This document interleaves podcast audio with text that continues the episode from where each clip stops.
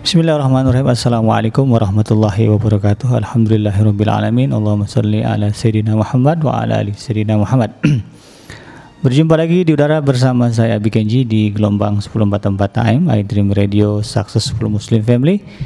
Dan eh, juga bagi Anda yang mengakses kita atau mendengar kita melalui streaming di www.idreamradio.id Uh, kembali kita akan menghadiri majelis uh, kajian rutin kita yang apa namanya uh, diadakan selama bulan Ramadan dan juga musim pandemi Covid-19 dan pada hari ini kita akan mendengarkan kajian dan juga ulasan serta nasihat ya dari guru kita bersama yaitu Alusad Dr. Agus Setiawan LCMA terkait dengan tema kita pada hari ini yaitu indahnya husnul khatimah. Wah ya.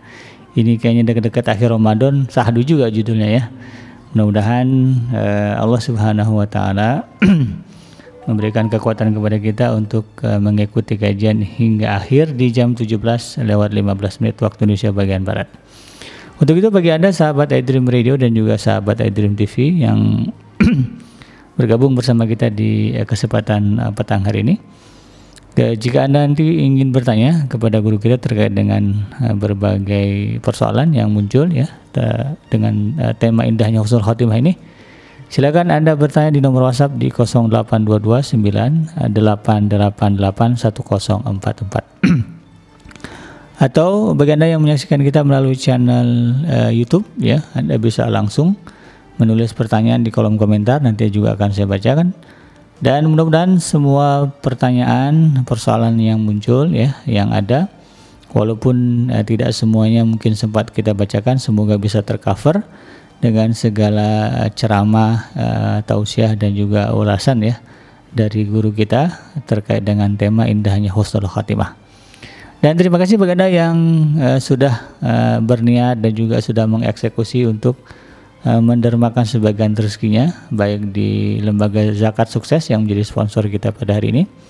Untuk menyalurkan zakatnya atau juga mungkin bagi Anda yang ingin menginfakkan atau mendonasikan sebagian rezekinya untuk kepentingan berbagai uh, program dakwah yang ada di iDream Radio dan juga di iDream TV Anda bisa uh, mentransfer ya ke nomor rekening Bank Syariah Mandiri di nomor in di nomor rekening 712 330776 uh, atas nama Khairul Insan Yayasan. Mudah-mudahan itu semua dinilai sebagai amal jariah di sisi Allah Subhanahu wa taala. Baik. Uh, kita akan mendengarkan kajian uh, dengan tema indahnya husnul khatimah dari guru kita yang mulia Al-Ustaz Dr. Agus Setiawan LCMA setelah Anda menyimak dan mendengarkan beberapa pesan-pesan berikut ini. Assalamualaikum warahmatullahi wabarakatuh. Waalaikumsalam warahmatullahi wabarakatuh. Alhamdulillahilladzi arsala rasulahu bil huda wa dinil haq liyudhhirahu 'ala ad-dini kullihi wa kafa billahi shahida. Nashhadu an la ilaha illallah wa nashhadu anna Muhammadan 'abduhu wa rasuluh. Allahumma salli wa sallim wa barik ala nabiyyina Muhammad wa ala alihi wa sahbihi wa man sara ala nahjihi wastanna bi sunnatihi ila yaumiddin. قال الله عز وجل في كتابه الكريم أعوذ بالله من الشيطان الرجيم يا أيها الذين آمنوا اتقوا الله حق تقاته ولا تموتن إلا وأنتم مسلمون صدق الله العظيم Hadirin hadirat para perindu surga Allah Subhanahu wa taala, sahabat iDream yang dimuliakan Allah, tentunya tiada kata yang pantas kita lantunkan di sore hari ini melainkan ucapan syukur Alhamdulillah. Kita rasakan betapa sayangnya Allah kepada kita. Betapa banyaknya nikmat dan karunia yang Allah limpahkan kepada kita. Kembali Allah percayakan hidup di hari ini. Allah limpahkan rezekinya yang begitu luas kepada kita. Sungguh kalau kita bermaksud menghitung nikmatnya, kita tidak akan sanggup untuk menghitungnya. Tapi memang Allah tidak meminta kepada kita untuk menghitung nikmatnya. Yang Allah minta kepada kita adalah mensyukuri nikmatnya. Salawat teriring salam tidak lupa kita haturkan kepada panutan kita Nabi Muhammad sallallahu alaihi wasallam sosok yang kita cintai yang kita berharap seperti yang diharapkan oleh para sahabat yaitu kita bisa satu surga dengan Nabi sallallahu alaihi wasallam suatu hari Nabi sallallahu alaihi wasallam berkunjung ke rumah seorang sahabat yang bernama Thauban ketika didatangi oleh Nabi sallallahu alaihi wasallam sahabat ini menangis Nabi SAW kemudian bertanya, mengapa engkau menangis wahai sahabatku? Sahabat ini menjawab, ya Rasulullah, aku membayangkan, buk mungkinkah kita satu surga nantinya di akhirat? Subhanallah. Sebuah pertanyaan yang mungkin pernah hadir dalam diri kita, tapi melihat amal kita, rasa-rasanya malu punya harapan seperti itu. Nabi yang ditanya seperti itu balik bertanya kepada sahabat tadi, apa engkau tulus bertanya tadi wahai Thauban? Sahabat ini menjawab benar ya Rasulullah. Aku membayangkan dirimu sebagai seorang nabi dan aku sebagai manusia biasa. Mungkinkah kita satu surga nantinya di akhirat?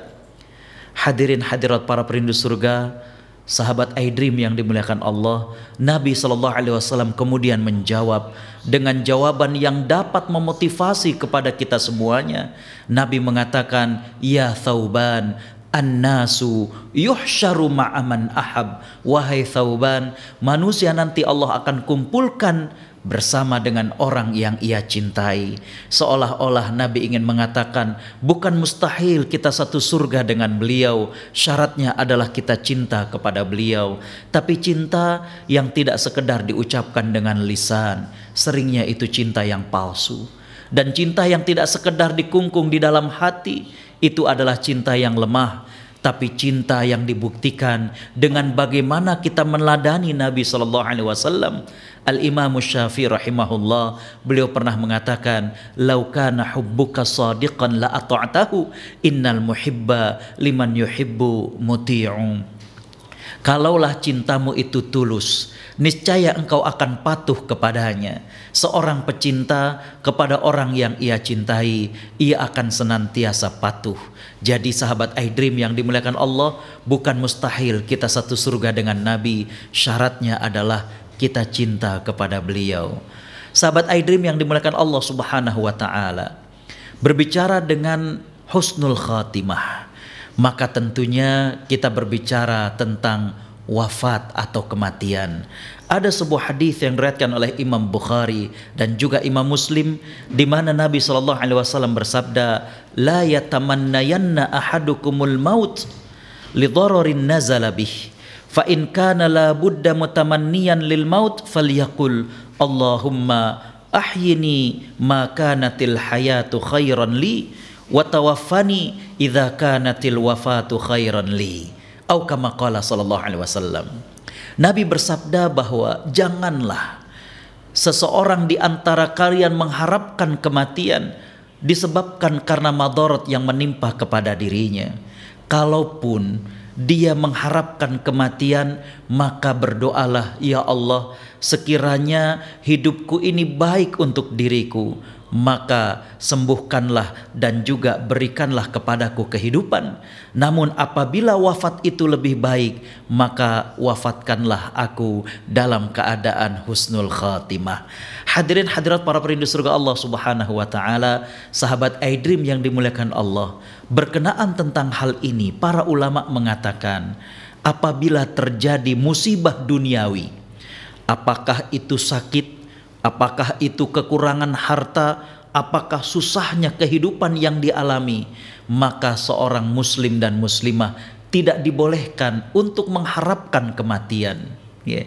Dalam sebuah hadis yang lain yang diriwayatkan oleh Imam Muslim, Nabi Shallallahu Alaihi Wasallam bersabda, "Wala yad'u min qabli an ya'tiyahu."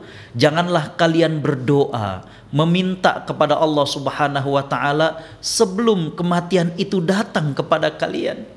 Tidak dibolehkan, ya. Para ulama mengatakan tidak dibolehkan seseorang berdoa minta agar diselesaikan umurnya dengan apa yang menimpa dari hal duniawi. Mengapa demikian? Karena dua sebab. Yang pertama adalah karena meminta mati atau minta diwafatkan lantaran musibah dunia yang menimpa ini menunjukkan bahwa muslim dan muslimah itu berputus asa. Ya. Padahal Allah Subhanahu wa taala Maha Kuasa. Allah Subhanahu wa taala Maha menyembuhkan. Saya berapa kali kajian dengan sahabat-sahabat dokter, saya mengatakan bahwa Islam melarang eutanasia. Islam melarang bagaimana seseorang untuk minta suntik mati atau dimatikan, baik alasannya ekonomi ataupun pupus harapan. Misalkan ya, maaf sekali lagi, mungkin dengan menggunakan peralatan-peralatan per hari berapa biayanya. Ya, atau mungkin seseorang yang antara hidup dengan mati dikatakan hidup tapi dia tidak sadarkan diri dikatakan mati tapi jantungnya masih berdetak maka dalam keadaan apa pun meminta suntik mati ini adalah tidak dibolehkan ya baik oleh orang yang bersangkutan ataupun oleh keluarganya jadi dengan demikian bahwa larangan meminta mati dalam dua hadis tersebut ya karena menunjukkan bahwa seorang muslim dan muslimah sudah putus harapan. Padahal Allah Subhanahu wa taala adalah tempat kita bergantung. Berapa banyak orang yang sehat mati lebih dulu dari mereka yang sakit. Betapa banyak orang yang muda wafat lebih awal daripada yang tua dan berapa banyak orang tua yang menguburkan jasad anaknya. Jadi dengan demikian jangan pernah putus asa walaupun dia sakit, walaupun dia menderita kekurangan materi, maka Allah lah Subhanahu wa taala sebaik-baik tempat mengharap bagi kita. Sebab yang kedua kenapa larangan meminta mati ini adalah ya karena permintaan tersebut adalah permintaan hilangnya kenikmatan. Bukankah hidup itu merupakan kenikmatan dari Allah? Iya Ustadz, tapi kalau hidupnya menderita, betul. Tapi sekali lagi bahwa jangan pernah kita putus harapan. Penderitaan yang kita alami dengan kesabaran dan tawakal pada Allah Subhanahu wa taala, maka Allah Subhanahu wa taala akan bukakan jalan. Berapa banyak mereka yang tahta turab, yang di bawah makam saat ini mengharapkan untuk kembali bersama kita Berapa banyak di antara mereka yang berharap untuk bisa sahur bareng seperti kita sekarang ini, untuk bisa kemudian buka bersama seperti kita, bertemu dengan kawan-kawan. Berapa banyak? Jadi permintaan itu adalah permintaan menghilangkan kenikmatan yang sulah Allah anugerahkan kepadanya. Hadirin hadirat para perindu surga Allah Subhanahu wa taala, sahabat Aidrim yang dimuliakan Allah, namun di ujung daripada hadis yang pertama, Nabi SAW mengatakan, apabila wafat ini lebih baik bagiku, maka wafatkanlah aku dalam keadaan husnul khatimah. Di sinilah yang kemudian menjadi tema dan bahasan kita. Apa sih husnul khatimah itu? Ya. Husnul khatimah terdiri dari dua kata, husnun dan al khatimah. Bahasa kita sering diterjemahkan dengan penghujung yang baik, happy ending. Ya.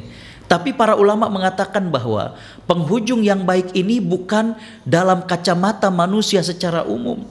Tapi dalam agama husnul khotimah definisinya adalah seorang hamba sebelum meninggalnya diberikan taufik oleh Allah Subhanahu wa taala untuk menjauhi larangan Allah dan taat atas perintah Allah. Ya. Jadi bukan kemudian wal ya seseorang wah dia happy ending tuh ya. Ternyata ya dia menikah tapi menikah yang tidak syar'i. Tidak itu tidak happy ending ya. Husnul khatimah dalam pandangan Islam adalah seseorang sebelum meninggal dunianya maka dia diberikan taufik. Taufik ini adalah bimbingan dari Allah Subhanahu wa taala untuk menjauhi apa yang Allah Subhanahu wa taala larang dan melakukan apa yang Allah perintahkan dalam sebuah hadis yang diriwayatkan oleh Imam Ahmad dan Imam At-Tirmidzi, Nabi Shallallahu alaihi wasallam ya pernah bersabda di hadapan para sahabat, "Idza aradallahu bi 'abdin khairan ista'malah." Apabila Allah Subhanahu wa taala menghendaki kebaikan kepada sang hamba, maka Allah akan mempergunakannya. Para sahabat bertanya-tanya, "Wa kaifa yasta'milu?" Bagaimana Allah memperkerjakannya? Maka Nabi Shallallahu Alaihi Wasallam kemudian mengatakan, yuwafiquhu lil amali salih qabla mautih. Allah Subhanahu wa taala akan memberikan taufik kepada dia untuk melakukan amal soleh sebelum wafatnya. Jadi dengan demikian inilah yang disebut dengan husnul khatimah. Orang teh ketika mau meninggal subhanallah baik ya. Hijrah, tobat ya. Dulunya ya wah nyanyi ke sana kemari ya. Kalau ada dado tahu dado dangdut dorong uh pasti ikut nyanyi ya.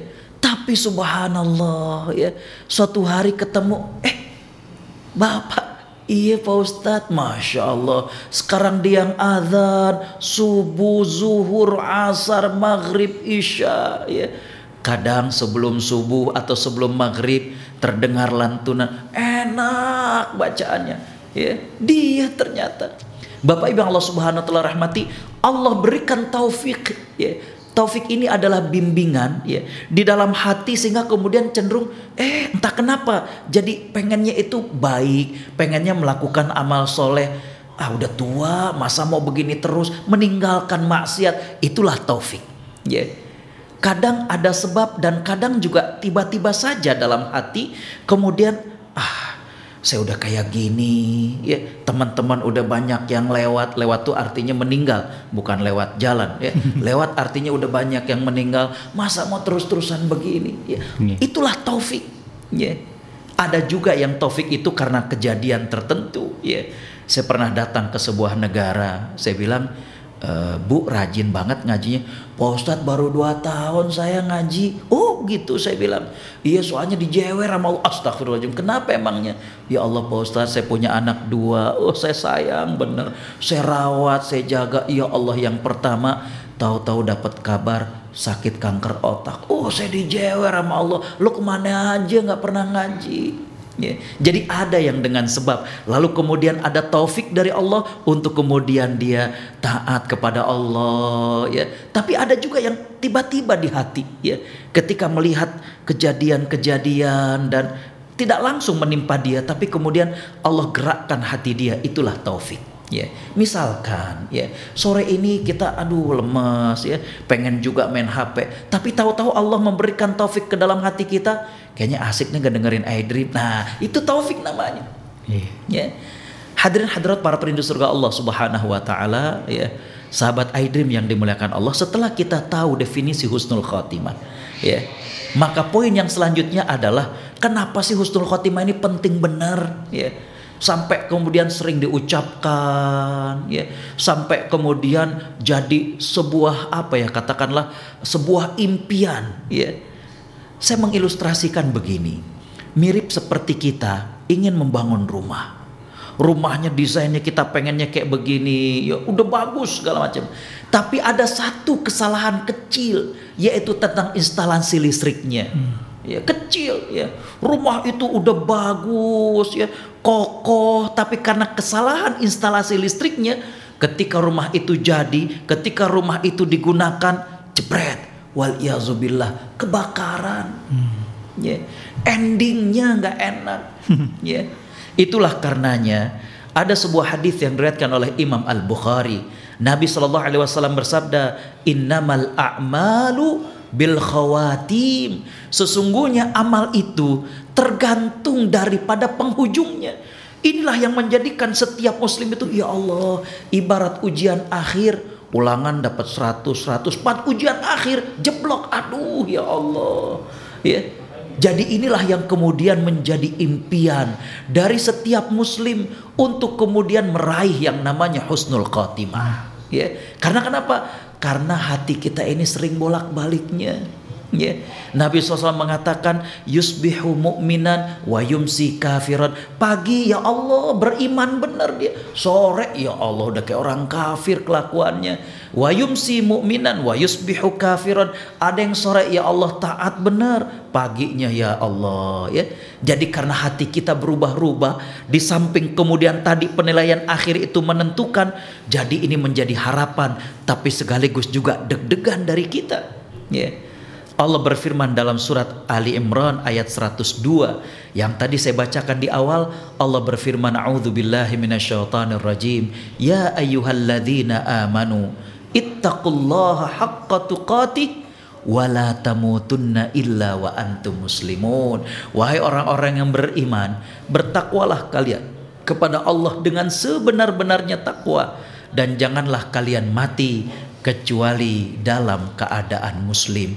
Jadi ya keadaan inilah yang diharapkan oleh kita. Bagaimana kita bisa ending dari kehidupan dunia dengan keadaan husnul khatimah. Poin yang selanjutnya adalah apakah tanda-tanda orang yang husnul khatimah? Para ulama mengatakan ada. Tanda-tanda orang yang husnul khotimah ada dua. Ada tanda yang diketahui oleh orang yang bersangkutan dan yang kedua adalah tanda-tanda yang diketahui oleh orang-orang yang di sekitarnya. Para ulama mengatakan, adapun tanda-tanda yang dia ketahui, maka ini adalah dia diperlihatkan ketika sakaratul maut. Bagaimana diperlihatkan nanti ya penghujung dia. Mungkin ada yang bertanya, Ustadz, kan ini belum yaumul hisab, belum dihitung bagaimana amalnya. Betul, ya. Tapi kan ada quick count, ada real count. Ya. Bagaimana ini secara umumnya udah langsung diperlihatkan, walaupun rinciannya nanti pada saat hisab di akhirat. Ya. Tapi kan sekali lagi bahwa ya orang itu udah bisa kelihatan dan itulah secara global yang dihadapkan. Makanya sering kita saksikan ada orang yang meninggal dunia subhanallah sambil tersenyum. Ya. Wajahnya seperti mengharapkan ya. Di mana dalam sebuah hadis Nabi SAW mengatakan man ahabba liqa Allah ahabballahu liqa'ahu. Barang siapa yang mengharapkan dan cinta bertemu dengan Allah, maka Allah juga suka dan cinta bertemu dengan dirinya. Para ulama hadis mengatakan yang dimaksud dengan cinta bertemu dengan Allah adalah bagaimana dia mempersiapkan kematian. Yeah. Sehingga orang yang sudah mempersiapkan ketika kemudian datang waktunya apa yang terjadi? Justru dia senang. Yeah Misalkan, mohon maaf, kita yang masya Allah, yang komitmen dengan PSBB atau lockdown, ya, ini kan kita berharap kapan lockdown ini dicabut. Ketika diumumkan apa yang terjadi? Seneng, ya. Tapi kalau orang yang biasa melanggar dengan lockdown seperti ini, ya diumumin nggak kenapa-napa karena udah saban hari keluar melanggar. Ya. Jadi orang yang mengharapkan pertemuan dengan Allah Subhanahu Wa Taala dengan dia mempersiapkan amalnya ya dengan dia mem, apa melakukan apa yang Allah sukai meninggalkan apa yang tidak Allah sukai bisa dibayangkan ketika kemudian dia mau meninggal dunia justru dia senang sehingga kemudian tersenyum ya berbeda dengan orang yang mau masuk ruang ujian ternyata nggak mempersiapkan diri. Yang ada mukanya cemas ya mukanya ketakutan ya seperti itu ya. Jadi kembali bahwa tanda yang pertama adalah tanda yang diketahui oleh orang yang bersangkutan di mana para ulama mengatakan akan dinampakkan bagaimana penghujung dari hidup dia dan kemudian pada saat dia dikubur, pada saat dibangkitkan, maka kemudian dia dibayangkan dan dihadapkan kepada dirinya. Bagaimanakah nasib daripada dirinya yang akan memasuki surga Allah subhanahu wa ta'ala. Jadi kembali bahwa tanda ini orang yang bersangkutan bisa mengetahui. Ya. Bukan wahyu, bukan ya tapi memang disampaikan kepadanya diperlihatkan kepadanya. Dan ini yang sering kita dapatkan bahwa mereka-mereka ini tersenyum bahkan seolah-olah mereka masih hidup. Ya tanda yang kedua adalah tanda yang orang lain bisa mengetahui. Ya Para ulama mengatakan bahwa di antara tanda-tanda yang orang bisa mengetahui yang pertama adalah ya orang tersebut meninggal dunia mengucapkan dua kalimat syahadat. Ya. Yeah. Baik secara penuh maupun tidak, ya. Yeah. Saya kemarin bikin video ya tentang bagaimana mentalkinkan mereka-mereka yang maaf terkena dengan virus corona ini. Saya mengatakan bahwa di antara yang diajarkan oleh para ulama dalam mentalkinkan itu yang pertama ya jangan memaksa baca baca. Lah ya, orang lagi sakit sakaratul maut ya. Kalau sehat dari sentil tuh orang ya. Jadi ini perlahan ya. bahkan kalau orang tersebut ya sudah tidak bisa terdengar cukup dari gerakan bibirnya ya yang ketiga para ulama mengatakan kalaulah asyhadu alla ilaha illallah Muhammadun Rasulullah. Kepanjangan misalnya bisa dengan la ilaha illallah. Kalau itu juga kepanjangan cukup dengan Allah. Allah Allah. Jangan terlalu maksakan. Wal billah kalau sampai la ilaha. Ketika la ilaha meninggal dunia coba ya jadi kembali bahwa ya para ulama mengatakan ada juga adab dalam mentalkinkan orang yang sedang sakaratul maut ya. Jadi kembali bahwa tanda orang husnul khotimah adalah akhir ucapan dia adalah kalimah thayyibah la ilaha illallah. Nabi Shallallahu alaihi wasallam bersabda dalam hadis yang diriwayatkan oleh Imam Ahmad man kana akhiru kalamihi la ilaha illallah dakhalal jannah. Barang siapa yang akhir ucapannya di dunia la ilaha illallah maka dia akan masuk surga. Subhanallah. Ini tanda yang pertama yang bisa diketahui oleh orang. Tanda yang kedua adalah seorang muslim dan muslimah meninggal dunia sambil keningnya ini berpeluh. Keringetan. Ya yeah, keringetan walaupun di AC, walaupun ICU, AC dan lain sebagainya, tapi berpeluh kenapa? Innaha lasakarat karena sakaratul maut itu memang pedih ya.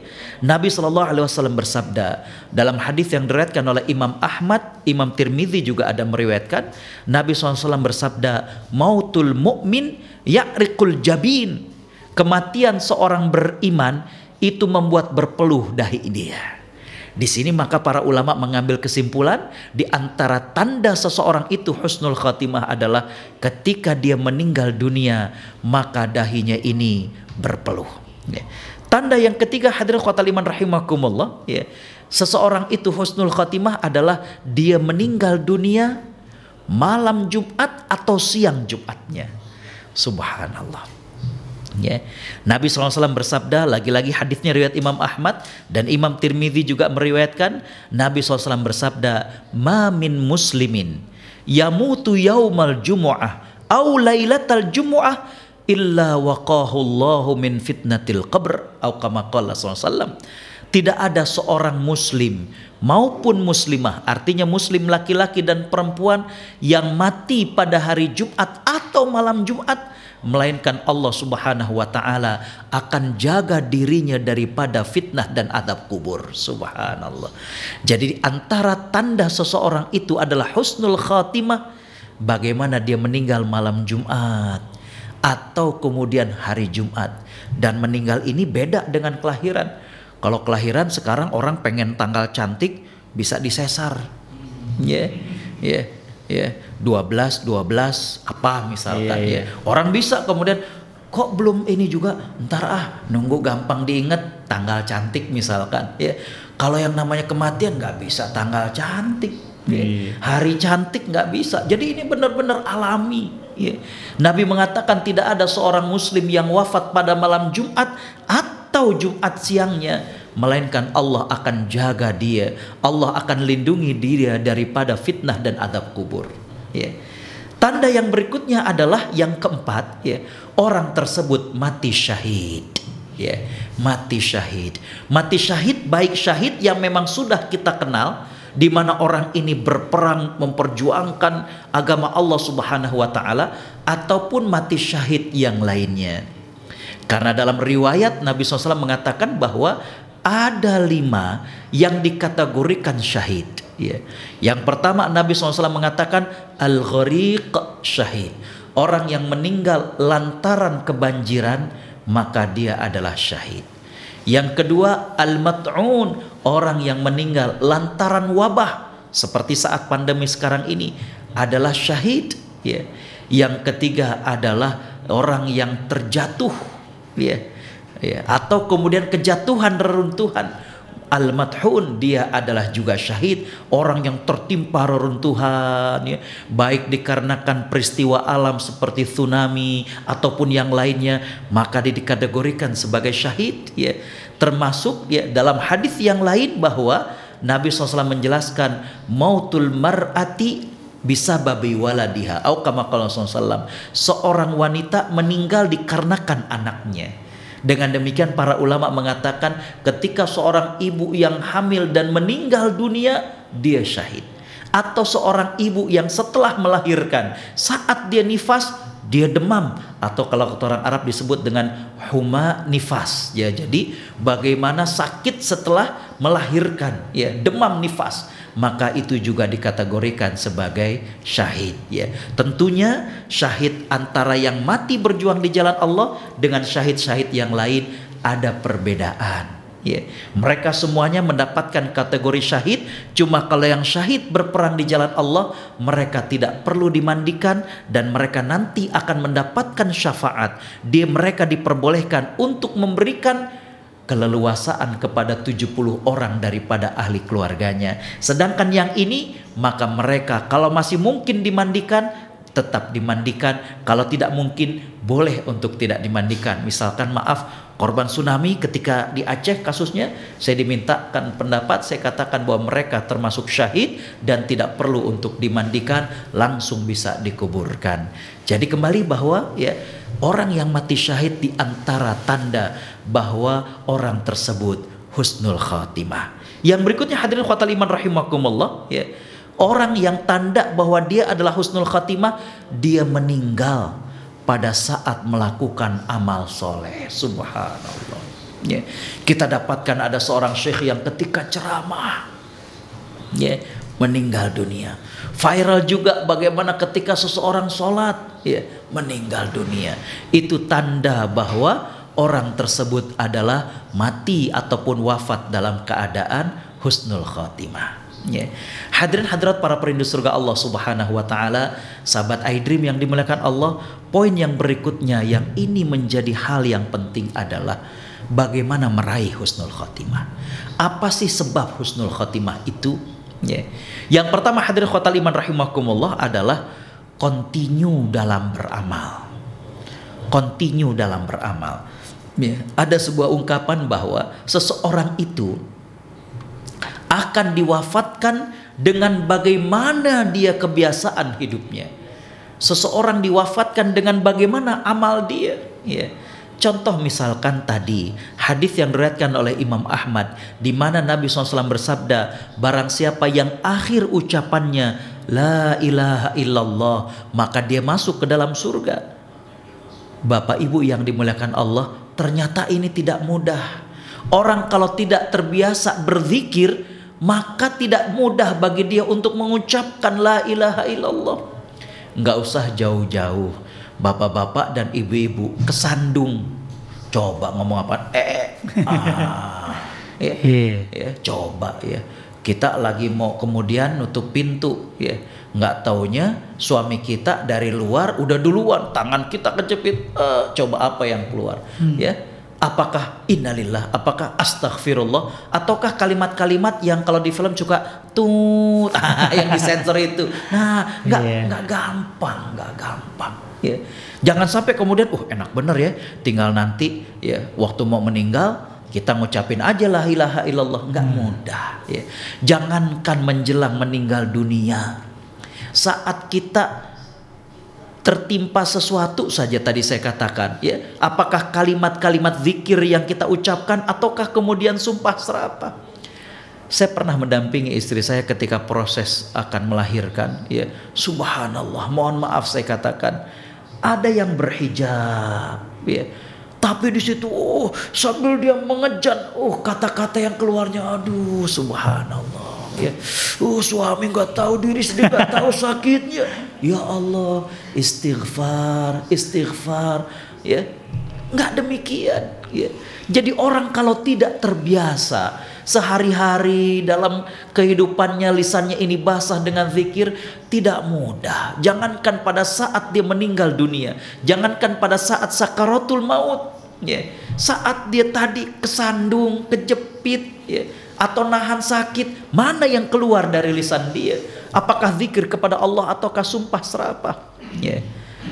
Dekat rumah nenek saya, nggak saya nggak usah sebutkan, ya di daerah mana, ada orang, ya, udah terbaring sekitar 3-4 hari, ya. orang keluarganya udah sedih, udah di ngajiin, udah segala macam. Ya Allah, ini gimana ya. Ternyata pas hari keempat malamnya duduk tuh orang, ya. Hmm. Keluarganya seneng, ya. Kemudian keluarganya bilang nyebut, nyebut, ya. Tapi apa yang terjadi? Dia nyebutin satu enam tujuh delapan nggak tanya tukang masang togel ya Allah habis itu meninggal lah haula billah disuruh nyebut yang disebutin angka lah haula billah jadi yang pertama saya katakan untuk meraih Lailatul Qadar continue dengan amal-amal soleh tidak semudah kita membalikkan telapak tangan kita didapat dengan kebiasaan seseorang Ya, didapat dengan bagaimana seseorang kemudian melatih mulutnya dengan zikir, bagaimana dia membiasakan ibadah kepada Allah Subhanahu wa taala. Kalau tidak, tidak mudah bagi dia. Ya. Jadi bagaimana continue, ya. Yang kedua, bagaimana meraih husnul khotimah, ya. Para ulama mengatakan adalah ya meninggalkan dosa yang tidak diketahui oleh orang. Dalam hadis nomor 4 dalam kitab hadis Arba'in dari sahabat Abdullah bin Mas'ud radhiyallahu an. Nabi Shallallahu alaihi wasallam bersabda dalam hadis yang cukup panjang waktu itu. Cuma di pertengahan hadis itu Nabi SAW bersabda wa inna rojula la ya'malu bi amali ahlil jannah hatta ma yakunu bainahu wa bainaha illa dhira' fayasbiqu alaihi kitab fayamalu bi amali ahlin nar fayadkhuluha. Wa inna rajula la ya'malu bi amali ahlin nar hatta ma yakunu bainahu wa bainaha illa dhira' fayasbiqu alaihi alkitab fayamalu bi amali ahli jannah fayadkhuluha. Atau kama qala sallallahu alaihi wasallam Nabi bersabda ada seseorang yang dia selalu beramal dengan amal ahli surga sehingga jarak antara dia dengan surga tinggal sehasta. Hasta itu adalah antara ujung jari sampai kemudian ke siku. Artinya udah deket bener ya. Tapi catatan Allah mengatakan lain. Ternyata di akhir hidupnya dia melakukan perbuatan ahli neraka dan masuklah dia ke dalam neraka. Nabi SAW kemudian melanjutkan sabdanya dan ada seseorang yang beramal dengan amal ahli neraka sehingga jarak antara dia dengan neraka tinggal sehasta ya udah deket banget ya. Tapi catatan Allah mengatakan lain. Dia di akhir hidupnya beramal dengan amal ahli surga maka dia masuk ke dalam surga. Sahabat iDream kalau masih ingat ya pada saat kita berbicara pada dua pekan lalu tentang kewajiban kita terhadap ilmu dan ulama saya mengatakan kalau ngaji itu perlu dibimbing hmm. ya Kayak hadis ini. Kalau kita baca terjemahannya saja, kita bisa kemudian buruk sangka kepada Allah. Allah nggak adil dong. Ya. Ada orang yang track recordnya udah bagus, ya. Yeah. Dia beramal dengan perbuatan kebaikan. Eh, tahu-tahu di ujungnya dia melakukan kesalahan sedikit, masa masuk neraka? Enak yang kedua, ya. Dia melakukan perbuatan ahli neraka, Tahu-tahu pas di ujungnya melakukan perbuatan ahli surga, jadi masuk surga. Seolah-olah demikian. Yang begini ini karena ngajinya otodidak. Ya. Mestinya kemudian dibimbing oleh ustadz sehingga kemudian dijelaskan ya, bagaimana memahami hadis itu. Baik. Para ulama menegaskan bahwa untuk yang pertama ya, yaitu orang yang tadi track recordnya baik tahu-tahu di ujungnya buruk adalah orang-orang yang suka menyembunyikan dosa di hadapan manusia. Hmm. Sehingga nampak di luar dia bagus. Yeah. Allah Subhanahu wa taala Maha Penyayang. Allah tutupi dosa dia yang pertama. Kenapa? Agar dia taubat diam-diam kepada Allah Subhanahu wa taala, agar tidak malu di hadapan manusia. Tapi ketika satu kesempatan demi kesempatan Allah berikan kepada dirinya dan tidak digunakan, bam, Allah buka di hadapan manusia. Bukan Allah zalim, tapi untuk menjadi pelajaran bagi dirinya dan juga bagi semuanya. Makanya sering saya mengatakan, ketika seseorang kedapatan melakukan sebuah maksiat, biasanya itu bukan yang pertama kali. Ada koruptor ditanya di sidang. Ini yang keberapa? Yang pertama Pak Hakim benar-benar itu yang pertama yang ketahuan. ya. Yang per, yang yang nggak ketahuannya hmm. udah banyak benar. Hmm. Ya. Kalau kata orang Betawinya itu udah tinggal muntahnya. Hmm. Makan suapan pertama, kedua, sampai udah kenyang, kemelekeran baru muntah. Nah, dia ngambil duit orang nih. Kurang lebih demikian. Hmm. Allah Maha Rahman, Allah Maha Rahim. Imam Ibn Rajab dalam Jami'ul Ulum wal Hikam mengatakan Allah sifat Ar-Rahman, Allah memiliki sifat Ar-Rahim. Biasanya dengan kasih dan sayang Allah, Allah tidak langsung buka maksiat itu di hadapan manusia agar dia bisa bertobat diam-diam dan kemudian tidak malu di hadapan manusia. Ya. Jadi dari hadis itu saya mengambil kesimpulan adalah bahwa yang kedua untuk meraih daripada husnul khotimah segeralah bertaubat. Ya. Jangan sampai kemudian su'ul khotimah atau bad ending, jelek penghujungnya. Bukan Allah zalim, tapi ternyata lantaran orang itu menyimpan dosa dari hadapan manusia. Ya. Jadi yang kedua adalah hindarkan dosa-dosa yang kita tutupi di hadapan manusia. Kalau ada segeralah bertaubat kepada Allah Subhanahu wa taala yang pernah mengambil hak orang lain, yang pernah mengkhianati istri atau suaminya, yang pernah zalim kepada anaknya, yang pernah zalim kepada rakyat dan lain sebagainya. Taubatlah. Saya katakan dari atas meja ini, taubatlah. Sebelum nanti Allah Subhanahu wa taala bukakan di hadapan manusia Ya. Allah tidak zalim.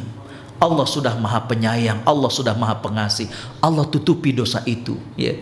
Makanya para ulama kan sering mengatakan, ya, kalaulah orang tahu, ya, betapa kita memiliki dosa dan seandainya dosa memiliki bau, orang tidak akan mau untuk duduk di samping kita karena tahu kita di rumah gimana perlakuan kita sama pasangan kita gimana, gimana kita dengan anak kita.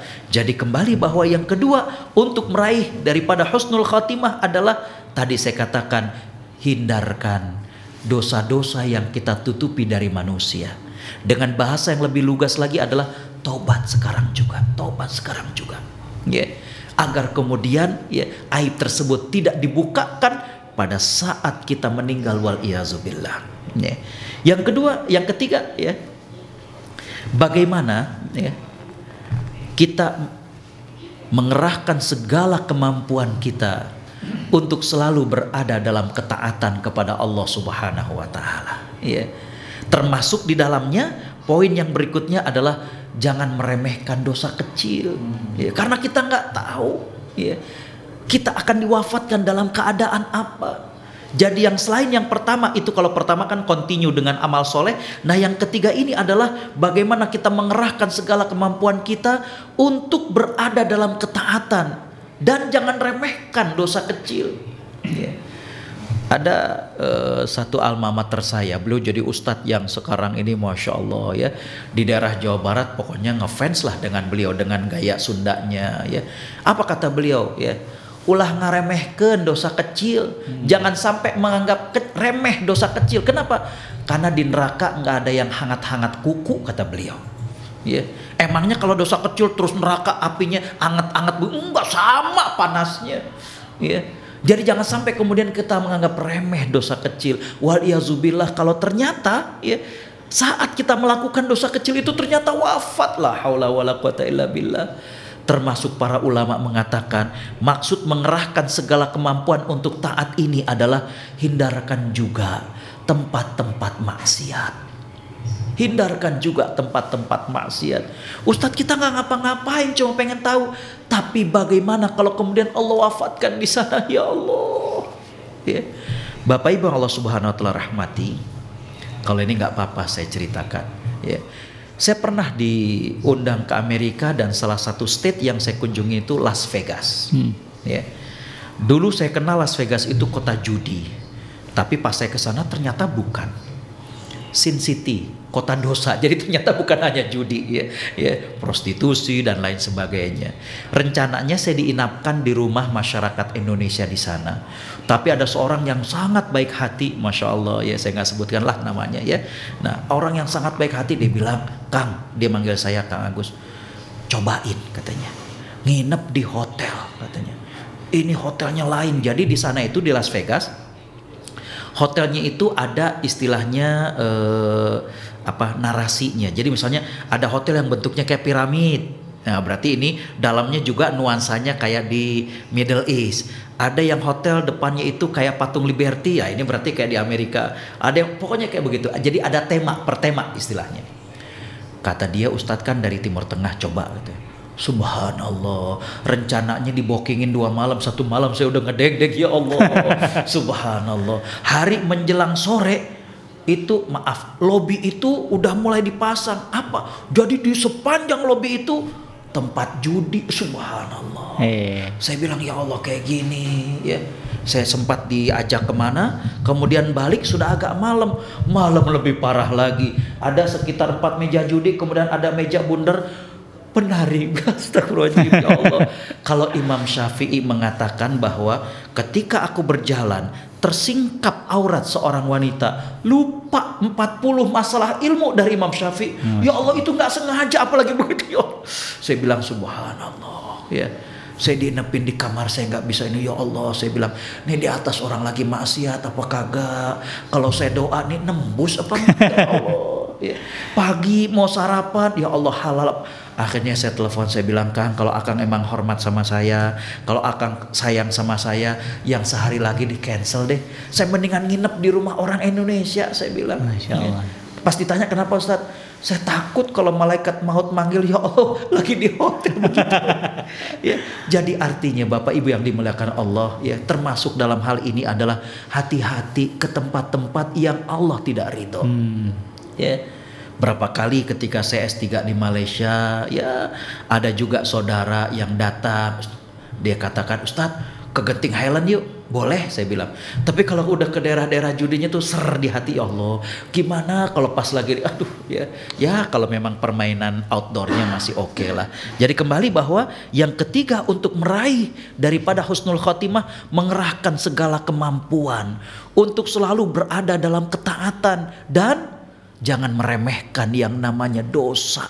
Ya, jangan meremehkan. Termasuk saya katakan tadi menjauhi tempat-tempat maksiat walaupun kita tidak melakukan. Ya, walaupun kita tidak melakukan, tapi kita khawatir. Ya, nanti ada materi tersendiri tentang bahayanya berada di tempat maksiat walaupun kita tidak melakukan, tapi khawatirnya setan berkolaborasi dengan nafsu kita sehingga kemudian cobain, cobain. Ah, nggak apa-apa ya. Para ulama mengatakan bahwa seandainya pun kita tidak melakukan maksiat tersebut, tahan kita misalkan, tapi paling tidak yang paling terendah hal negatif adalah kita jadi menganggap biasa kemaksiatan. Hmm. Ah biasa di itu juga ah, akhirnya maksiat itu jadi dianggap biasa. Padahal itu adalah besar. Ya, baik yang berikutnya saya mengatakan adalah bagaimana untuk meraih husnul khotimah ya. Yang berikutnya adalah doa. Ya, doa. Nabi Shallallahu alaihi wasallam mengajarkan kepada kita dalam hadis yang diriwayatkan oleh Imam At-Tabarani, Imam Ibnu Sunni juga mengajarkan dan meriwayatkan hadis ini di mana Nabi SAW mengajarkan doa Allahumma ja'al khaira umri akhirahu wa khaira amali khawatimahu wa khairu ayyamin yauman nalqaka. Ya Allah, jadikanlah sebaik-baik umur itu adalah ujungnya dan sebaik-baik amal adalah penutupnya dan sebaik-baik hari di mana hari aku berjumpa dengan dirimu. Ya, minta kepada Allah Subhanahu wa taala. Dalam hadis yang lain Nabi SAW mengatakan, "Man talaba syahadata bisidqin ballaghahu Allahu manazil syuhada wa in mata ala firashi au kama qala sallallahu barang siapa yang minta mati dalam keadaan syahid ya maka Allah sampaikan dia kepada derajat syuhada walaupun dia mati di atas tempat tidurnya. Jadi kembali bahwa doa ya doa ya ya dan ucapan kita itu bisa jadi doa. Ya. Ada seorang yang ketika Nabi SAW akan perang nih dengan orang-orang Quraisy ya. Ada seseorang yang kemudian dia tertarik dengan Nabi dengan para sahabat dan mengucapkan dua kalimat syahadat ya. Terus orang ini bertanya, "Mau ngapain engkau?" Nabi katakan, kita akan berperang dengan orang kafir ya maka beliau kemudian mengatakan saya ikut wah semangat dia Nabi kemudian menjelaskan kalau engkau ikut dalam peperangan dalam Islam itu maka engkau akan diberi apa gonimah begini. Apa kata beliau? Bahin bah ya enggak. Ya. Aku bukan mau kekayaan dunia dengan ikut dengan dirimu tapi aku ingin berperang bersama bersamamu li urma hahuna agar aku tepat dipanah di leherku. Ya. Allah Subhanahu wa taala kabulkan ucapan tersebut. Ya Bapak Ibu yang Allah Subhanahu wa taala rahmati, pada saat dia didapati oleh para sahabat meninggal dunia, ternyata dia meninggal dalam keadaan tepat, terpanah tepat seperti yang ditunjukkan. Ya. Saya mendapatkan kabar bagaimana mereka yang syahid di Palestina ketika ditanya lebih suka mana ya meninggal di uh, apa ranjang atau di mana tidak no I prepare to be die katanya with Apache katanya saya lebih memilih untuk kemudian mati dalam keadaan diserang dengan Apache. Ternyata ya tidak lama berselang rumahnya termasuk yang kena dengan serangan e, rudal daripada Yahudi. Jadi kembali bahwa yang keempat adalah doa. Hadir hadirat para pendiri surga Allah Subhanahu wa taala. Izinkan yang terakhir saya ingin memberikan beberapa contoh dari salafus soleh yang wafat dalam keadaan husnul khatimah. Yang pertama Ummu Hisham At-Ta'i belum meriwayatkan bahwa aku melihat Abdullah bin Busr Abdullah bin Busur adalah seorang ulama yang soleh terkenal soleh ya. Pada saat beliau berwudu, ketika beliau berwudu tawafahullah. Ternyata beliau kemudian menghembuskan nafas yang terakhir. Itu ada dalam kitab Tarikh Dimishq. Artinya beliau wafat di wudu yang terakhir dalam hidupnya. Kisah yang kedua adalah diriwayatkan dari Misrab bin Muslim ya di mana hadirin khotal iman rahimakumullah, beliau ini adalah seorang salafus soleh yang sangat-sangat gemar membaca Al-Quran. Sampai beliau sedang sakit beliau baca Quran ya. Hingga sampai kepada surat Toha di mana beliau saat itu masih terdengar mengucapkan bacaan wa ajiltu ilaika rabbi litarda setelah dilihat oleh keluarganya Ternyata beliau menghembuskan nafas yang terakhir yang artinya adalah dan aku bersegera menuju kepadamu agar engkau ridho subhanallah. Betul-betul dia bersegera untuk menuju kepada Allah subhanahu wa ta'ala. Itu ada dalam kitab Tartibul Madarik karangan Al-Qadi'iyat. Ya. Jadi ada yang wafat pada saat berudu, ada yang wafat pada saat dia sedang uh, baca Al-Quran. Hadirin khotal iman rahimakumullah ada Abu Husain Al-Qattan beliau menemui seorang salafus saleh yang bernama Abu Bakar An-Naqashi ya. Hadirin khotal iman rahimakumullah ya. Pada saat itu ya beliau sedang baca Quran juga ya. Dan hadirin khotal iman rahimakumullah ketika beliau sampai kepada firman Allah Subhanahu wa taala limithli hadza falyamalil amilun. Untuk kemenangan seperti ini hendaklah tiap-tiap orang mempersiapkan amalnya. Surat As-Saffat ayat 61 dan ternyata beliau meninggal dunia saat itu. Subhanallah. Ya itu ada dalam tarikh Baghdad. Yang berikutnya diriwayatkan bahwa dari Ibrahim bin Hani ya di mana hadirin khotaliman rahimakumullah beliau seorang salafus soleh yang gemar melakukan ibadah saum ya. Pada saat itu beliau sedang saum dan kemudian beliau memanggil anaknya. Nak ayah haus.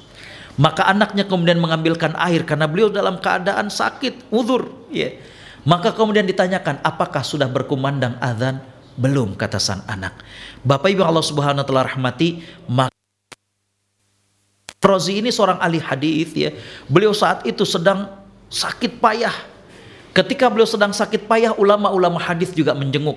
Di antaranya adalah Imam Abu Hatim Ar-Razi, ya, Ibnu Warah, Al-Munzir bin Syadzan, ya, dan ulama hadis yang lain mereka menjenguk tokoh ulama hadis terkenal yaitu Abu Zur'ah Ar-Razi.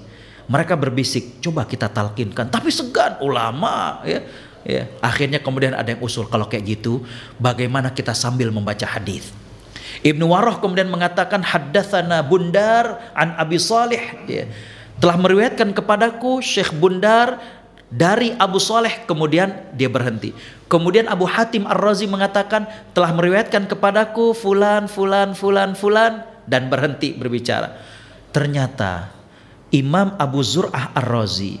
Kemudian beliau melafazkan telah meriwayatkan kepadaku bundar dari Abu Saleh, dari fulan, dari furan, dari Abdullah bin Mas'ud bahwa beliau mendengar Nabi Shallallahu Alaihi Wasallam bersabda, barang siapa yang ujung ucapan dari kehidupan dunianya, la ilaha illallah, maka dia akan masuk surga. Setelah dia membacakan hadis tersebut yang menunjukkan bagaimana dia mengucapkan la ilaha illallah, ternyata Imam Abu Zur'ah Ar-Razi meninggal dunia. Subhanallah. Ya. Itulah di antara kisah-kisah bagaimana husnul khotimah. Yang terakhir, yang terakhir. Kalau mungkin saya ceritakan yang tadi. Mungkin kita beranggapan hmm, itu kan orang-orang zaman dulu. Kalau tadi saya sempat singgung bagaimana seorang syekh yang ketika ceramah meninggal dunia, ketika sholat meninggal dunia, ah itu kan orang di Arab. Ini kejadian. Ya, ada kawan dulu satu pesantren, ya rumahnya di Jalan Pramuka Jakarta Timur, ya ayahnya sakit dan dirawat di rumah sakit Kencana atau di rumah di RSCM bagian Kencana. Ya.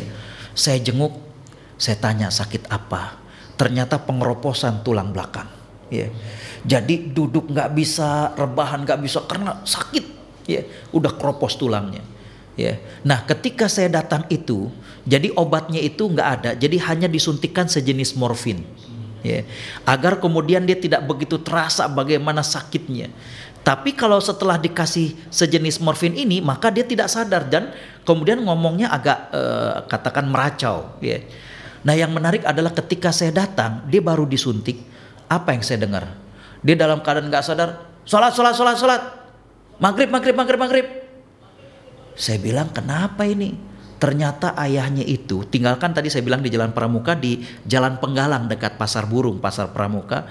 Itu kalau sore kan bocah-bocah suka main bola Nah bapaknya ini setiap sore jam 5 tuh biasanya udah siap tuh. Udah pakai sarung, udah pakai baju koko, pakai kopea. Dia yang biasanya ngegebah anak-anak kecil tersebut untuk segera bubar, mandi dan biar bisa maghrib berjamaah. Subhanallah. Ternyata akhir kehidupannya itu adalah ucapan ngajak orang untuk sholat. Subhanallah. Begitulah husnul khatimah atau happy ending dan mudah-mudahan kita semuanya diberikan oleh Allah husnul khatimah. Demikian yang bisa saya sampaikan. Kurang lebihnya mohon maaf. Jazakumullah ahsanal jaza. Wassalamualaikum warahmatullahi wabarakatuh. Waalaikumsalam warahmatullahi wabarakatuh. Waalaikumsalam warahmatullahi wabarakatuh. Alhamdulillahirobbilalamin. Uh, tuntas sudah kita mendengarkan uh, kajian ya dari guru kita yang mulia Al Ustad uh, Dr. Agustiawan LCMA yang uh, sudah memaparkan kepada kita tentang uh, tema kita pada hari ini yaitu uh, indahnya husnul khatimah. Dan memang pintu-pintu husnul khatimah ini banyak ya yang uh, beliau uraikan tadi ada tujuh kalau nggak salah ada mulai dari bagaimana wajahnya ya gembira kemudian juga ada peluh di dahinya. Lalu apa namanya uh, syahid ya meninggal hari Jumat kemudian juga meninggal dalam keadaan beramal soleh kemudian juga meninggal dalam keadaan meninggalkan dosa atau maksiat yang uh, ber, tersembunyi begitu. Dan juga uh, meninggal dengan mengakhiri kalam akhirnya itu adalah kalimat la ilaha illallah uh, mudah-mudahan bisa dipahami dan bisa kita aplikasikan ya sehingga kita semuanya Allah uh, cabut dalam keadaan baik begitu atau husnul khatimah. Sebelum kita berlanjut ke sesi tanya jawab, uh, saya ingatkan kembali, uh, silakan bagi yang ingin bertanya kepada guru kita, silakan bertanya di nomor WhatsApp di 0822 9 triple 8 1044. Eh, terutama bagi Anda yang mendengarkan kita melalui radio ya di gelombang 1044 AM dan juga di aplikasi Facebook, IG dan juga aplikasi Umma.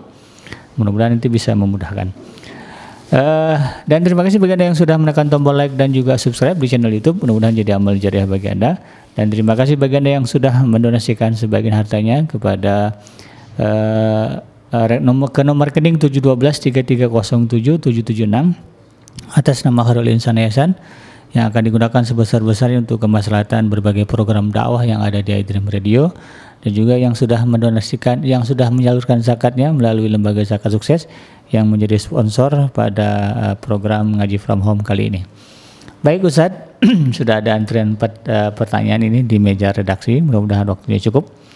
Pertanyaan pertama Ustaz ini dari hmm, uh, maaf ini dari uh, akun hmm, ini Ustaz akun di uh, aplikasi Ummah atas nama Wasilah. Hmm. Assalamualaikum Ustaz. Ada orang yang uh, kelihatan zahirnya uh, rajin ibadah ya waktu dia hidup gitu kan. Tetapi ketika dia sakratul maut ya sulit ya, dituntun uh, dengan kalimat thayyibah. Hmm. Nah, apakah ini juga bisa dikategorikan husnul khotimah atau suul khotimah? Ya, gimana Silakan. Baik.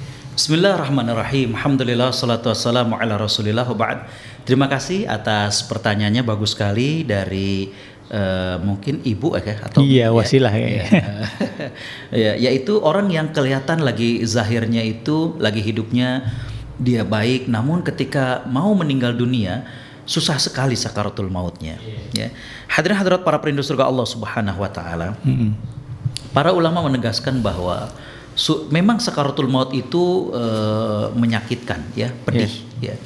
Sehingga Nabi Shallallahu alaihi wasallam juga uh, ketika dilihat oleh Fatimah dahinya sampai berkeringat dan Fatimah menangis ya. Maka Nabi SAW kemudian membisikkan kepada Fatimah bahwa uh, setelah ini tidak akan ada lagi penderitaan Uh, di sini menunjukkan bahwa sakaratul maut itu jangankan kepada manusia biasa. Uh, sosok yang mulia seperti Nabi SAW saja itu merasakan pedihnya. Cuma ya yang jadi permasalahan adalah ketika dibimbing untuk apa untuk uh, mengucapkan la ilaha illallah ini susah. Yeah. Para ulama menegaskan bahwa biasanya ada sangkutan dari orang tersebut. Hmm. Ya.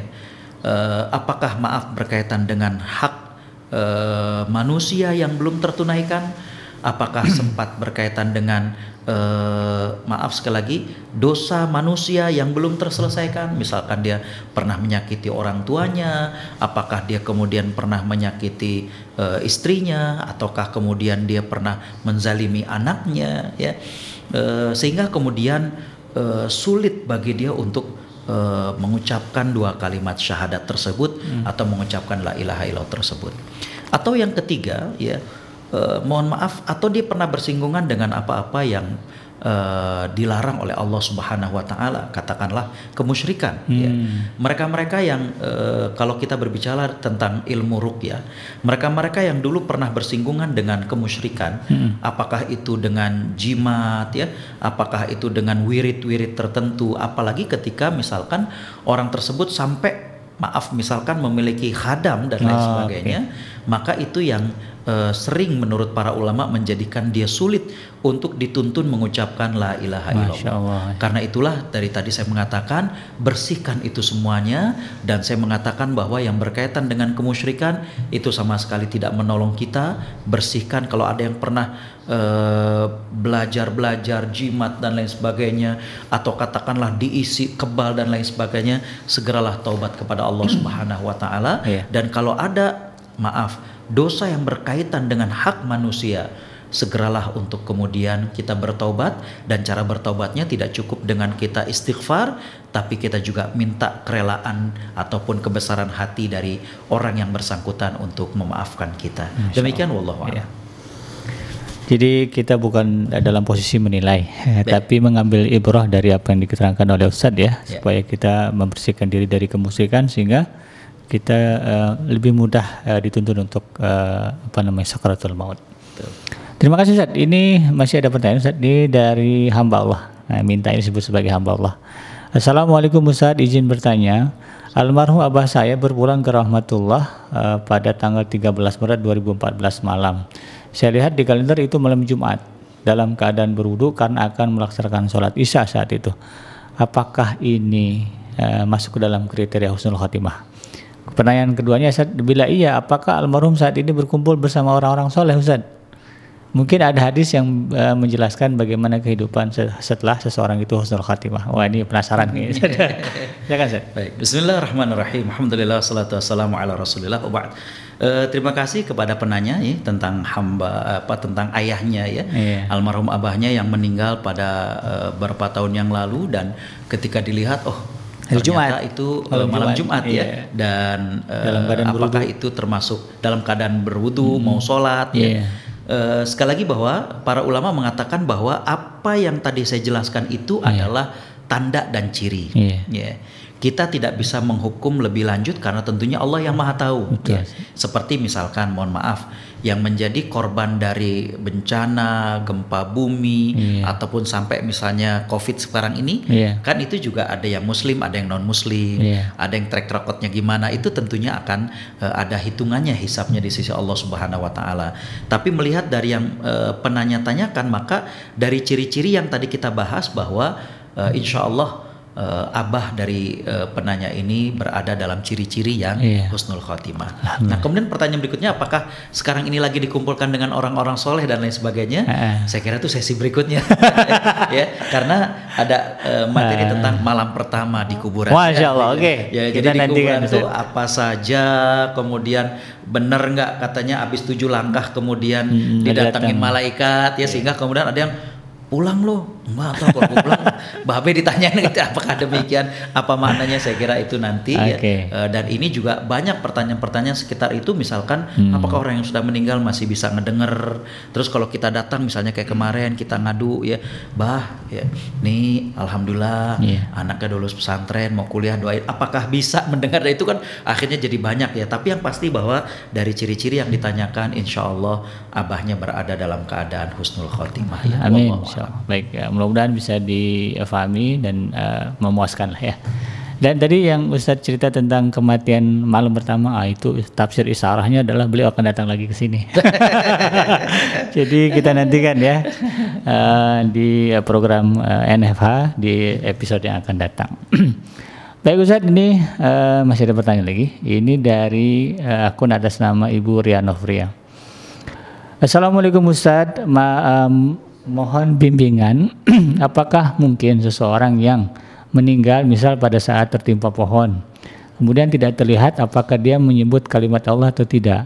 Apakah ini juga dikategorikan eh, syahid atau masuk ke dalam surga? Ya. Bismillahirrahmanirrahim. Alhamdulillah salatu wassalamu ala Rasulillah ba'd. Pertanyaan yang bagus sekali dari Bu Rian ya tentang seseorang yang meninggal tertimpa pohon dan kita tidak tahu apakah orang tersebut sempat mengucapkan eh, dua kalimat syahadat Iya. atau kalimat thayyibah la Iya. ilaha illallah atau tidak dan eh, apakah nantinya dia husnul khotimah atau tadi Ustadz katakan dia eh, Syahid. syahid dan masuk surga atau tidak ya. Bapak Ibu Allah Subhanahu wa taala rahmati, saya ingin mengatakan begini bahwa ya walaupun tadi saya katakan bahwa eh, meninggal pada saat terjatuh, kena banjir, kemudian yang lain itu adalah dikategorikan mati syahid, tapi Nabi SAW sempat mengatakan kepada para sahabat, hendaklah kalian minta kepada Allah agar dilindungi dari mautul fuj'ah, Hmm. kematian yang mendadak. Masya Allah. Ya. Kenapa demikian? Khawatirnya memang tidak sempat untuk mengucapkan atau bahkan waliyazubillah tidak sempat bertobat. Iya, Ya. Jadi dengan demikian makanya tadi saya katakan bahwa ya ciri-ciri yang tadi dijelaskan berdasarkan hadis ya para ulama mengatakan bahwa ini ciri-ciri secara zohir ya. Tadi saya katakan orang yang tertimpa banjir, orang yang kemudian eh, apa namanya tertimpa reruntuhan dan lain sebagainya itu dikategorikan sebagai syahid. Tapi apakah kemudian dia pasti akan memasuki surga? Nah itu wallahu alam. Iya. Ya. Cuma kita hanya melihat tadi dari ciri-cirinya, oh begini. Tapi tentunya akan dilihat lagi pada saat dia maaf waliyazubillah ketika tertimpa reruntuhannya lagi apa? Oh iya. Ya, apakah maaf lagi Maksiat. maksiat ataukah lagi ya minimal tidak mengerjakan maksiat minimal Iya, kan iya. gitu ya. Nah, itu tentunya Allah yang Maha tahu ya. Sebagaimana misalkan mohon maaf ketika seorang sahabat melihat ada sahabat yang terluka Mm-mm. ya dan kemudian tidak lama kemudian meninggal orang itu. Para sahabat langsung wah dia masuk surga nih. Iya. Itu kan pandangan manusia. Iya. Tapi Nabi SAW pernah mengatakan tidak, dia masuk neraka. Loh, kenapa demikian? Kata Nabi SAW, dia meninggal karena tidak sabar dengan sakit yang dialami. Dan ternyata ada sahabat yang kemudian bersaksi bahwa orang tersebut ketika tertusuk, ya, dia nggak sabar. Akhirnya kemudian dia menusukkan lagi. Jadi dia justru mati dalam keadaan bunuh diri. Masya Allah. Ya. Ya, itu kan kembali bahwa manusia uh, hanya oleh Allah Subhanahu wa taala diberikan kemampuan untuk melihat yang zahir. Bahwa tadi saya katakan ketika dia tenggelam, tertimpa reruntuhan, terkena wabah seperti sekarang, kemudian juga uh, tadi wanita yang meninggal ketika lagi hamil atau lagi nifas, yeah. ciri-cirinya adalah ciri-ciri yang husnul khotimah. Ya. Tapi sebelum dia meninggal bagaimana Allah alam ya. Sehingga untuk pertanyaannya apakah di surga atau tidak itu lebih saya tidak tahu lagi. Ya itu adalah kuasanya Allah iya. tentunya uh, tapi sekali lagi bahwa kita hanya berbicara tentang tadi ciri-cirinya. Uh, dan Nabi mengatakan bahwa hendaklah kita minta agar berlindung daripada kematian yang mendadak hmm. agar kita sempat untuk menjadikan ucapan la ilaha illallah sebagai akhir dari ucapan kita. Wallahu a'lam. baik Ustaz. Mudah-mudahan ini bisa memuaskan pertanyaan pertanyaan dari Ibu Ria Novria. Uh, semoga bisa difahami ya.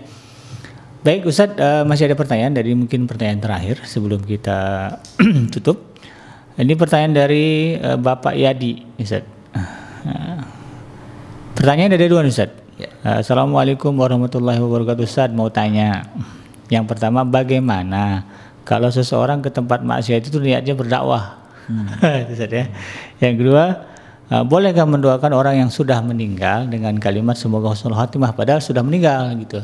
Hmm. Artinya uh, dengan kata lain mendoakan sebuah kejadian yang sudah terjadi. Ya. Syukran Ustaz katanya. Silakan. Bismillahirrahmanirrahim. Alhamdulillah salatu wassalamu ala Rasulillah wa ba'd. Pertanyaan yang bagus sekali ya dari Bapak Yadi ada dua. Yang pertama adalah bagaimana kalau orang ke tempat maksiat itu dalam rangka berdakwah ya. Bapak Ibu Allah Subhanahu wa taala rahmati, kalau memang dalam rangka berdakwah maka di sini saran saya adalah jangan sendiri ya. Uh, Nabi SAW bersabda, "Ijtanibu mawaqi azan." Hendaklah kalian menjauhi posisi yang membuat orang lain berprasangka. Oke. Okay. Ya. Jadi kalau kita sendirian ngapain tuh ah, gitu paling tidak ajaklah orang yeah. ya sehingga kemudian orang ini bisa menjelaskan bahwa e, benar saya dengan ustadz ini dengan orang ini adalah memang berdakwah dan yeah. kemudian juga termasuk dalam kondisi sekarang dia bisa menjadi saksi Betul. karena zaman sekarang itu sangat banyak fitnahnya hmm. jangankan masuk di tempat maksiat berada di sekitarannya saja yeah. sekarang dari jauh udah bisa difoto yeah. ya tiba-tiba di belakang ada yang pura-pura jatuh seolah-olah kayak memeluk tentu di foto dokter Agus nih oh gitu kan. Nah, jadi kembali bahwa yeah. ittaku mawaqi azan, hati-hati dan jauhilah tempat-tempat ataupun posisi yang membuat orang berprasangka okay. ya. Jadi dengan demikian kalau memang motifnya adalah untuk berdakwah, misalkan sekarang saya mendengar ada ustadz yang dakwah di kalangan fang iya, gitu ya, iya. ya dan lain sebagainya ajak yang lain ya ajak yang lain agar kemudian menjadi uh, saksi sekaligus maaf kalau udah kebablasan, kadang kan maaf ngocol ya, mau ngomongnya juga. Kalau udah mulai kebablasan, sehingga kemudian bisa saling mengingatkan, yeah. Ustadz boleh kita campur tapi ya jangan lebur misalkan begitu ya. Jadi saya kira uh, kalau niatnya dakwah tadi demikian. Nah. Yang kedua bolehkah kita mendoakan orang yang sudah meninggal dengan husnul khotimah ya. Jadi kalau kita misalkan ada yang meninggal uh, telah meninggal dunia Sianu. ayah siapa yeah. gitu oh mudah-mudahan husnul khotimah ya ah. Bapak Ibu Allah Subhanahu wa taala rahmati saya kira dalam konteks ini masih bisa dibenarkan yeah. jadi doanya itu adalah berharap bahwa dia sebelum meninggal okay. itu husnul khotimah yeah. bukan udah meninggalnya jadi yeah. mudah-mudahan saat karena kan dia hanya dapat kabar bahwa telah meninggal dunia misalkan hari Senin jam sekian ayahnya fulan yeah. nah itu kan jadi tidak dirinci sehingga dengan demikian dia masih berpeluang mudah-mudahan husnul khotimah. Jadi saya kira uh, tidak salah kalau kemudian ada orang yang kemudian mendoakan kepada almarhum semoga dia husnul khotimah. Demikian ya. Allah a'lam. Baik Ustaz, uh, sebelum kita tutup mohon uh, uh, apa namanya uh, closing statement Ustaz dari antum terkait dengan tema kita pada hari ini itu indahnya husnul khatimah. Silakan Ustaz. Bismillahirrahmanirrahim. Sahabat iDream yang dimuliakan Allah Subhanahu wa taala, husnul khotimah adalah impian dari setiap muslim dan muslimah. Dia tidak dicapai dengan begitu saja tapi perlu diupayakan. Di antaranya adalah bagaimana kontinuitas kita dalam ketaatan kepada Allah Subhanahu wa taala. Dan saya juga berharap tinggalkan dosa-dosa yang kita sembunyikan dari manusia agar kemudian kita bisa uh, menghadap kepada Allah Subhanahu wa taala dengan keadaan yang terbaik yaitu husnul khatimah. Saya kira demikian. Wallahu alam. Baik sahabat dan sekalian yang dirahmati Allah Subhanahu wa taala di mana pun Anda berada, tuntas sudah kebersamaan kita pada hari ini di petang hari ini dengan uh, program ngaji from home di mana kita sudah mendengarkan dari guru kita uh, kajian tentang indahnya husnul khatimah. Mudah-mudahan kita bisa memahaminya dan bisa kita aplikasikan dalam kehidupan kita sehari-hari. Dan terima kasih bagi Anda yang sudah memberikan dukungannya ya baik dengan komentar, tombol like, subscribe dan juga uh, mungkin uh, donasinya. Mudah-mudahan Allah Subhanahu wa taala menjadi itu semua sebagai amal soleh yang akan menambah berat timbangan kita di yaumul akhir. Amin ya rabbal alamin. Dan sebagai penutup saya Abi Kenji beserta kru yang bertugas memohon dibukakan pintu yang sebesar-besarnya atas segala kekurangan uh, selama kebersamaan kita di petang hari ini. Dan uh, mari kita tutup dengan membaca hamdalah alhamdulillahirabbil alamin dan doa penutup majelis subhanakallahumma rabbana wa bihamdika Asyhadu an la ilaha illa anta astaghfiruka wa atubu ilaik. Billahi taufiq wal hidayah. Assalamualaikum warahmatullahi wabarakatuh.